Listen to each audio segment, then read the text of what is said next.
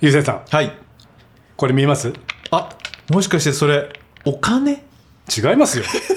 恒例のケネディからのお便りです。あの、シーズンン。 2からは、ファックスこうフケァックネスディがファックスでこれ紙で ね、送ってきてるんファックスで、届いてますね。まあ、読み上げていきますよ。はいはいえーキネディです、はい男性の脱毛が徐々に浸透してきています。ほまあ、ヒゲに始まり、足や脇、VIO とやり出すと止まらないそうです。う。はい。最近だと芸人の千鳥さんがお二人とも VIO を脱毛していると発言し話題になりました。はいはい。お二人は男性の脱毛についてどう思いますかなるほど。これね、はどうでもいいっすね。い。毎回の。 いやあ、ゆうせいさん経験あります僕あるんですよ。僕ないんですよね。あら、一回も一回もないです。あらあ、一回、ヒゲ脱毛のはいお仕事みたいなのが来たこあとモニターみたいなああったんですよ。で、あ、やったと思って、はい僕はあの、ヒゲはいいんですけど、このほ頬に、今も生えてますけど、はいはいこの頬にもう少し生えてくるんですいよ。わゆるあの、山田孝之ゾーンですよね。山田孝之ゾーンはい。はい、でここの、こを脱毛してもいいなと思って、はいそのお仕事になりそうなやつでうん行ったんですよ、はいそしたらちょうど夏で、はい。 その結構僕その時イベント会社に行って、はい結構野外のイベントやってたんですよ、はいそしたらあ日焼けしちゃダメってやつですねそうはい診察で日焼けしてるんでダメですって言われて、うんでそのまま診察室からはい待合室戻ってきて、はいそのクライアントっていうかそのあ、そう、あ、クライアントと一緒にいたんで一す緒ね。に行ってたでクライアントさんも言ってほしいですよね。そう日焼けしてたらダメなんですって、その行く前に。でも、は診察室から戻ってきて「すいませんあのダメでした」って言ったらすっごい変な空気になって私一緒に来てあ、女性だったんですかそう一緒に来て、う。は。今やってもらってでそのなんか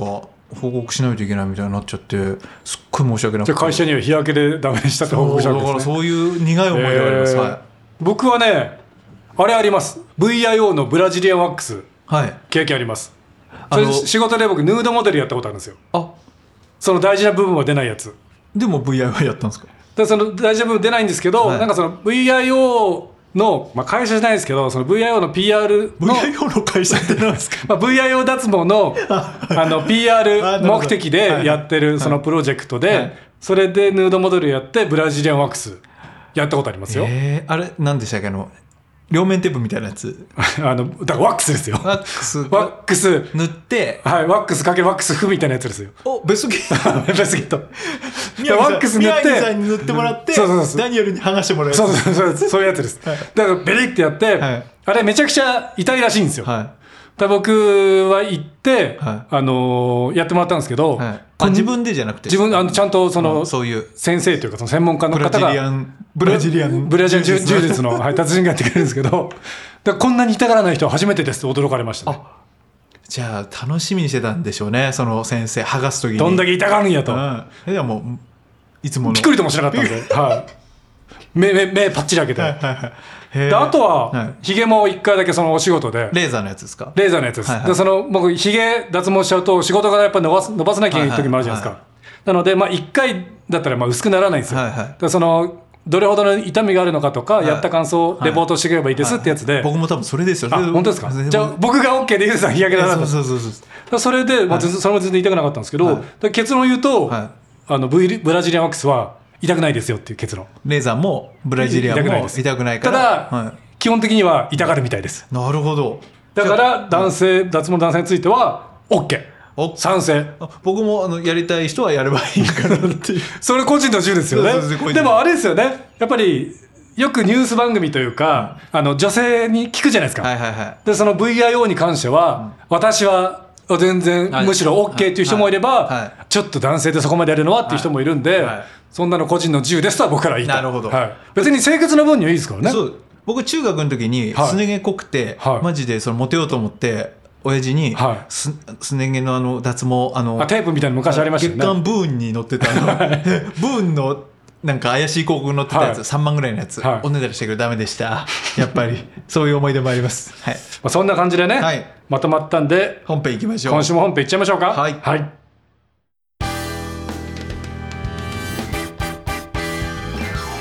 ここは港町横浜人生折り返し点を過ぎた Z 世代ならぬオツ世代な2人が今夜も酒のあてになる話を繰り広げるあなたのためのあぶったいかなポッドキャスト番組である横浜シネマトランジスタシーズンえー皆さんこんばんは天が大川ですあ皆さんこんばんは優勢美容優勢です なんかゆうせいさんこう毎回驚くお驚くんですけど、驚く要素なくないですかいや なんか僕の僕の自己紹介に楽しみにしてますわかりましたはい、えー横浜キネマトランジスタ略してキネトラ今夜も居酒屋の隣の席から聞こえてくるようなおつ世代トークをリスナーの皆様へお届けいたしますそれでは最初のコーナーはこちらぬるぬる憲法油まみれこのコーナーでは世の中にあふれるさまざまなぬるぬるなものの魅力をお届けします今回は私優勢がプレゼンターを務めます待ってました紹介するのはフェイスパックです、意外ですね、大川さんが前回天がおすすめ した 納豆ですよあ、納豆だ。 ぬるぬる。あの、僕は今回、フェイスパック。へーなんか、オツ世代、おじさん。はとなって、まあ、おじさんだからこそちゃんとフェイスケアというか、うんその美容のことをやったまあし方た方ががいいいいでですすよよねねっおてじさんだからこそねそう、はい僕も本当に若い時というか、はもう今まで化粧水とかすら塗ったことなかったんですよ、うんもう洗顔終わって、はい風呂上がってきたらもうそのまま、いうんもう何にもしたことなかったんですよ、はだけどもう本当にやっぱ30後半超えて、はもう40今とっくに40も後半に差し掛かろうとして いるいまあまだ中盤だと思いますよ中盤、はいやっぱこうやっとかないとお肌カサカサになるなとか、まあ、あとは年取ってからシミだらけになっちゃったそようね持ち前の今までのものがもうちょっと通用しなくなってくると思ってちょ持っとち前のもの持ち前僕昔から顔そのなんていうかニキビもあんまできなくて、すごいラッキーな顔だったんで すけどあのお肌ラッキーな顔お肌だったんですけど、けどやっぱおじさんになってから、うん結構やっぱやっとかないとカサカサになるなと思って、で最近フェイスパック あをらいいじゃないですかこの1年ぐらいやってまして、はいで思ったよりうんぬるぬるしてるんですよ、フェイスパックって。そうですねあ何のフェイスバックやってるんですかえっと豆乳イソフラ ボン。ああそれは確かに塗るよりだごい僕はあの歯科のあフェイスパック使ってるんですけど、あれはねそこまでぬるってないんですよなんか本当化粧水ってサラサラのイメージじゃないですか,、はいなんかでもこの豆乳イソイソフラボン、はい結構ヌルヌルしてて、ん開けた時にけなんかびっくりして、まあ、ゆうせいさん豆乳好きですからねもともとはい大好きだからそういうラテ大好きだかソらイラテ大好きで顔につけて、はただ残念ながらやっぱりサイズがちょっと小さくて 僕のあのなんていうんですかこのおでこ、はい半分ぐらいちょっと出ちゃってるんで半分も出ちゃうんですか3分、まあ、3分の1ぐらいはい出ちゃうんで、い、つもこうフェイスパックを顔にペタペタ貼った後に、うんそのペタペタをやって手についたぬるぬるをはおでこにぬるぬるして、あなるほどねごまかしてます、はもったいないですからねもったいないですだから本当におじさんになってからこんなにちゃんとしたのは初めてで、うんでもおかげでやっぱシミ薄くなります本当にあ本当ですかシミへあってもえ僕本当になんかシミ気になってる始めたやつもなんか薄くなるんであらまフェイスパックマジおすすめでも僕はやっぱこのおつお世代の方が聞いてくれてると思うんで、はいはい大川さんがどんなことをしてるのかって気になる人もまあいると思うんですよいるで僕はまず基本はい一年中日焼け止めを塗ります、日あ焼とけ止めはその、うんえーっと夜お風呂入ったら、んえーっとアロエのジェルみたいの塗ってそその後にパックしますごめんなさいはアロエで笑ってしまってごめんなさいい何ですかいやアロエはなんかアロエバカにしてんですかアロエはおばあちゃんのイメージなんですよね俺の中で はあのうちのばあちゃんがよく庭でアロエ流だって今アロエめちゃくちゃ流行ってるんですよ行ってんですアかロエのそのやつアロエヨーグルトのイメージですあれよくそれそれ食べるやつですよね、はいそれ塗るやつへはー特にこれからの季節日焼けした後にもいいんですよ日焼けした後のケアにもいいの確かにやでけどにもいいって言いますそもうんねそうです、でそれは今コンビニとかでも売ってますからへー僕はそれ使ってますあじゃあねそうしようでも今回ねおじさんのスキンケア事情そうですよ結構ねこれおじさんにはためになるそう時間だったんじゃないですかそはいいいと思いますおよ疲れ様もやっていいよってことでははいじゃあ今回フェイスパックをやっていこうということでそうですね、はいお疲れ様世代もねはい、はおつ最後お世一代日ものお疲れ様にフはいェイスパックということで、い、いやいいいい締めですねはい、キネトラそれでは次のコーナーに参ります次のコーナーはこちらお疲れインターネットえー日本でインターネットが普及した時、青春まっしぐらだったオツ世代、そう真のインターネットネイティブは Z 世代ではなくオツ世 代だそう乱暴な強引だな乱暴理論がまあ、そんなお世代の我々が現代のインターネットについて語るお疲れインターネット、はいはい今回のテーマは新しい SNS ですあまあ、ツイッターもオワコンだと言われる中、ブルースカイが少し話題ですが、新しい SNS は果たしていつ始めるのが正解なのか、そもそも必要なのかを語りたいと思いーわます。かるわ SNS ゆうせいさんなんかやってます俺もうやめるんだってやめたいです SNS もう怖いもん僕やってるのは、はえー、Twitter、は Facebook、はいインスタ、まあ、はいやってるっていうか、まあうんほほとんどやってないですけど、あのーやってますただ、い Twitter もなんか最近おじさんなんか僕のい。、まあなんか堅苦しいといううかん、ここ最近、はい僕の友人が思いっきり炎上しちゃって、はいすっごいなんかその時になんか胸苦しくなっちゃって、うん一回 Twitter のアプリ消してあのブラウザからそーっと見るだけにしてました、ねで使い勝手悪くなるんで、はいあんま見なくなるんですけどあまあまあ、はい確かにねあ僕の知り合いでも同じことやった人いました、まあ、タレントの方ですけど、あのスマホの、えー、ツイッターアプリを消して、はいどうしても見たい時ははいブラウザーからアクセスするっていう、まあ確かにその距離を置く方法としてはまあそれも一個ですよね、はいなんかもう本当なんかすっごいおじさん叩かれる時代なんでお 疲れ世代叩かれる時代なんであれですけどでもでも SNS やっててよかったってことももちろんあるんですようん、まあそうですねここ数年はないですけどもう本当に10年ぐらい前前になっちゃいますけど、はい S、ツイッターで映画ライターやってますっていうのをどんどんあの発信してた時に、はいあの大きい会社さんからあのそのツイートを見て、はいあの連載の依頼来たってことがあったんで、うんだからそういう意味では仕事につながることはあるんですけどうん逆にしんどいことの方がお多いですね最近は。うんなんか知らなくていいこととか、もう見ない方がいいことがもう入ってきちゃうんですよタイムラインで、はいはいはいうんだから、まあ新しい SNS っていうと、僕ブルースカイはやってますよ、うん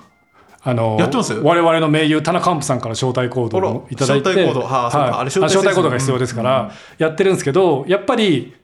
周りにやってる人がいないと続かないというかアクティブにならないですあよ。ででもその僕もなんですかね、いやいや iPhone のホーム画面うのん1ページ目じゃなくてん2ページ目の SNS ホルダーの中にやっぱり埋もれちゃっててあーそんな頻繁に立ち上げないんですよ。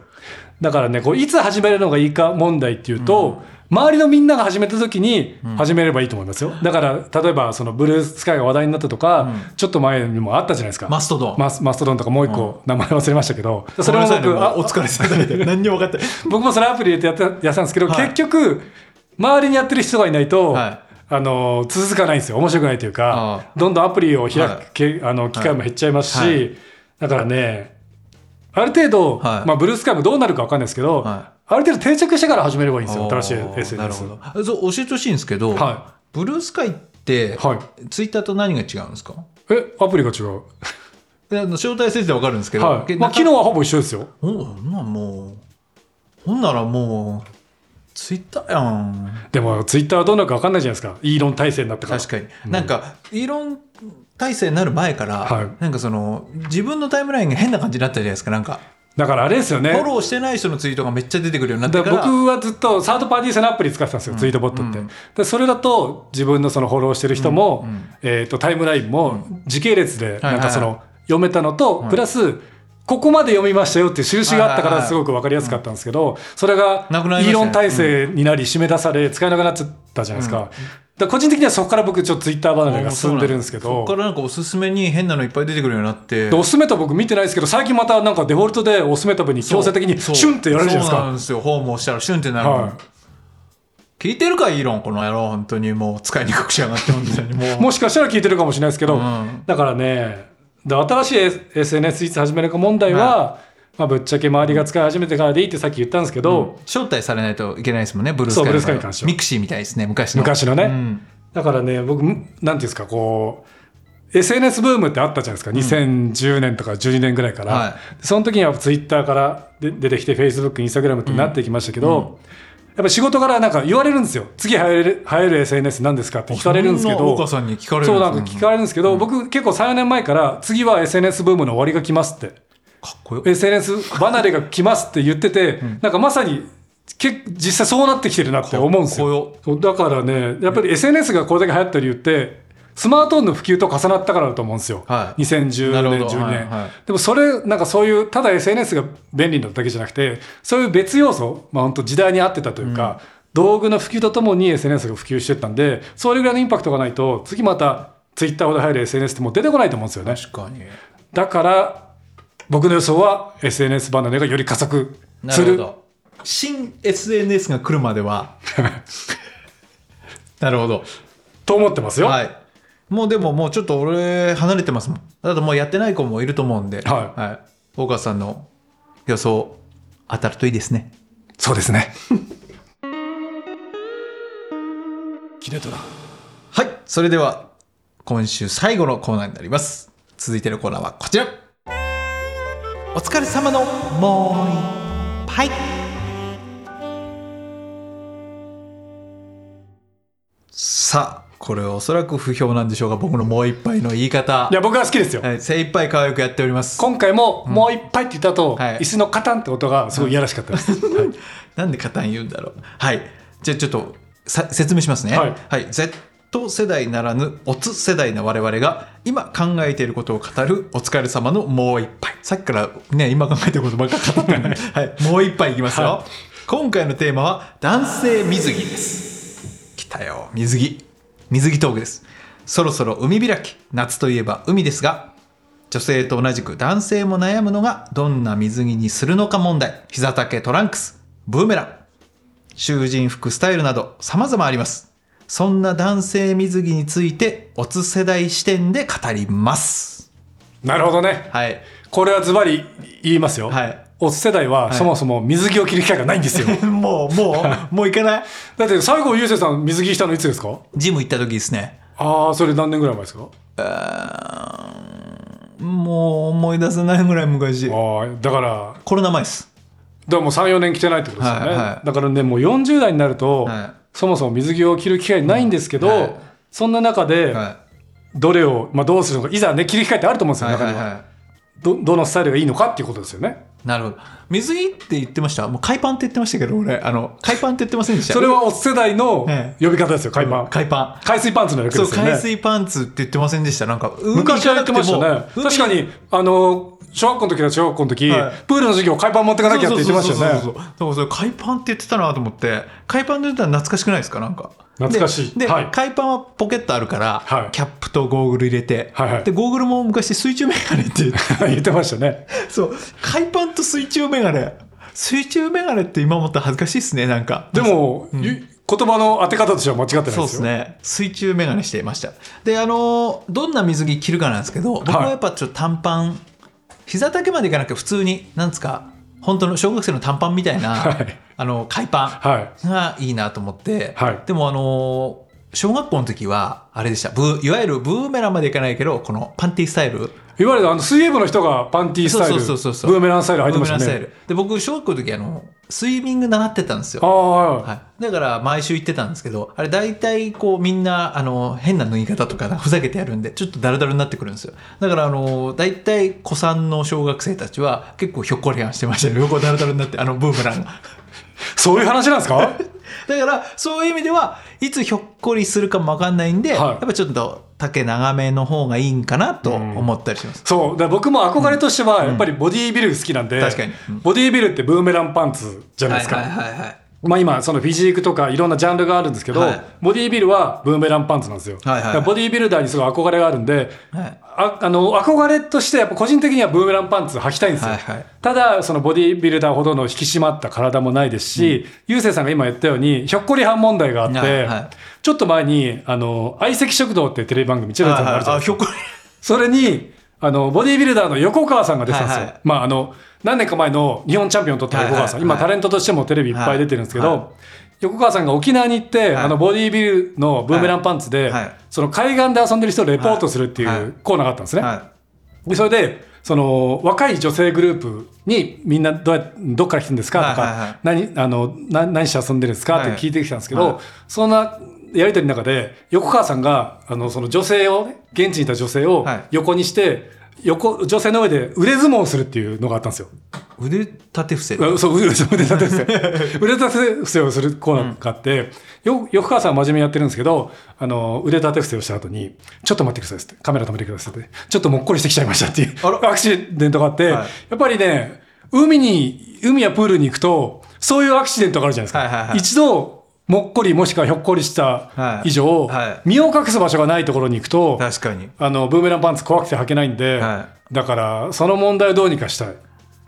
つままず体鍛えないといけないんですけどね。ブーメランパンツが似合うよう確かに。にな水着な難しいですねそうなんですよ。だからあの上はどうですか上は半裸半裸ですか僕、最後水着着たのは、確か4年ぐらい前にハワイに行った時だと思うんですけど、下はだから膝上丈ですよ。はいはいかい水着、 海パンじゃない水着で、はいはいはい上は僕やっ海ぱパン日焼けに気を使う男なんで、ラッシュガード長袖のやつやっぱ来ますよね着ます、はい特にやっぱそういう南国行った時は着ないとはいはいはい、肌にシミができちゃうんで。あとあれあった方がなんか一枚ある安心感というかなんか裸じゃない感じあとは、だらしない体がそう露そう出しない感もありまやっすかぱらね。りねと思って何この自意識と美意識の話なんか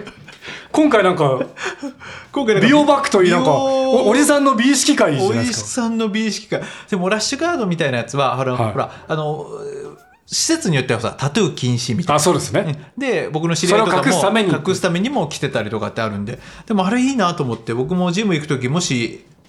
使えるんであれば着たいなと思ってあ言われてみると、ジムのプールでラッシュガードしてる人いないですいね。ないんですよあれジムのプール逆に禁止かもしれないですラッあシュガーそうドですね。でもそもそももともと日焼け止め目的のやつだから、着る必要ないラッですシもんュね。ガード禁止のジムもあるらしくて、んなんかむずいむ水着問題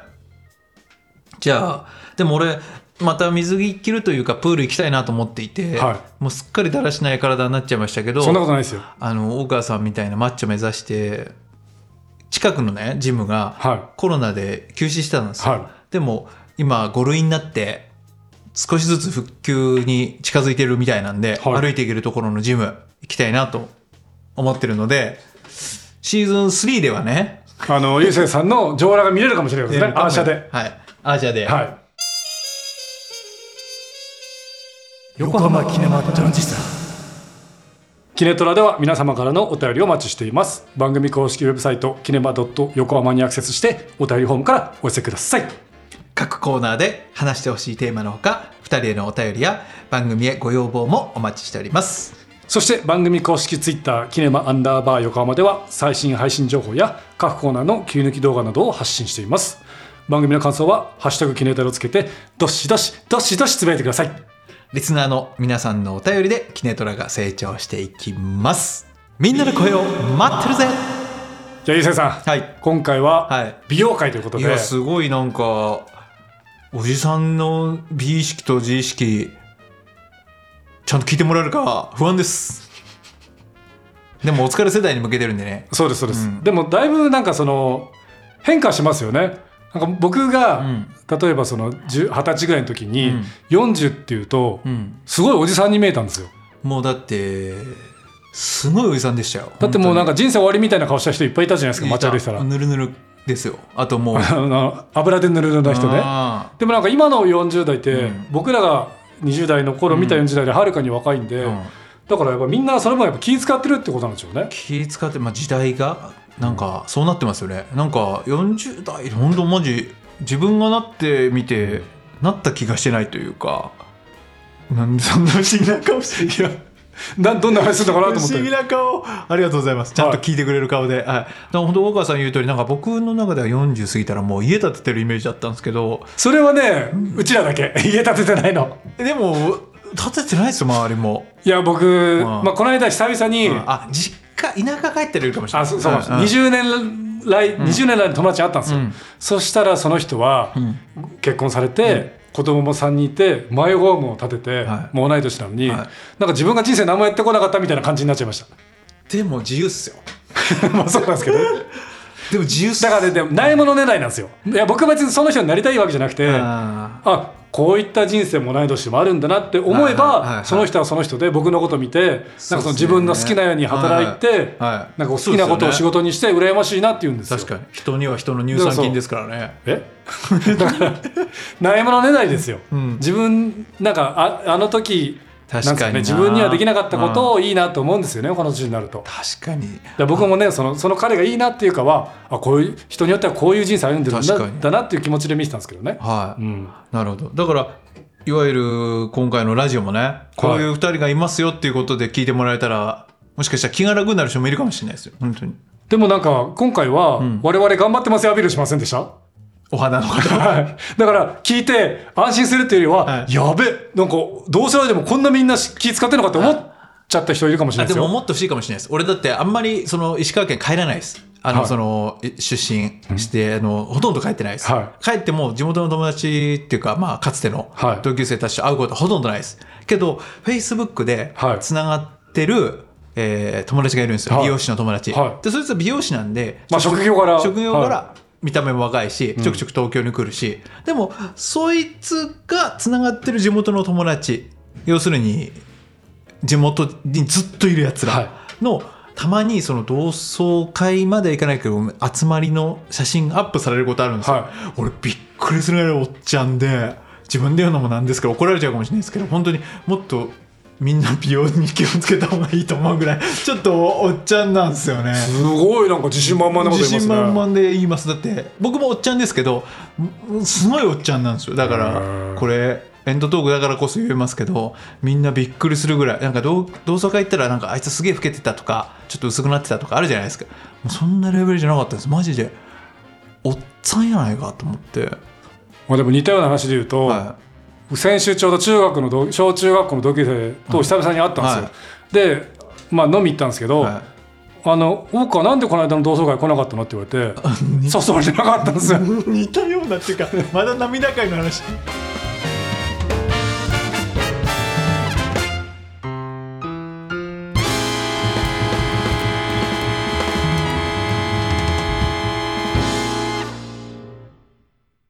次回の横浜キネマトランジスタは風呂上がりの一杯は何思い出のハイドライド3オツ世代大好き流行語の3本でお送りいたします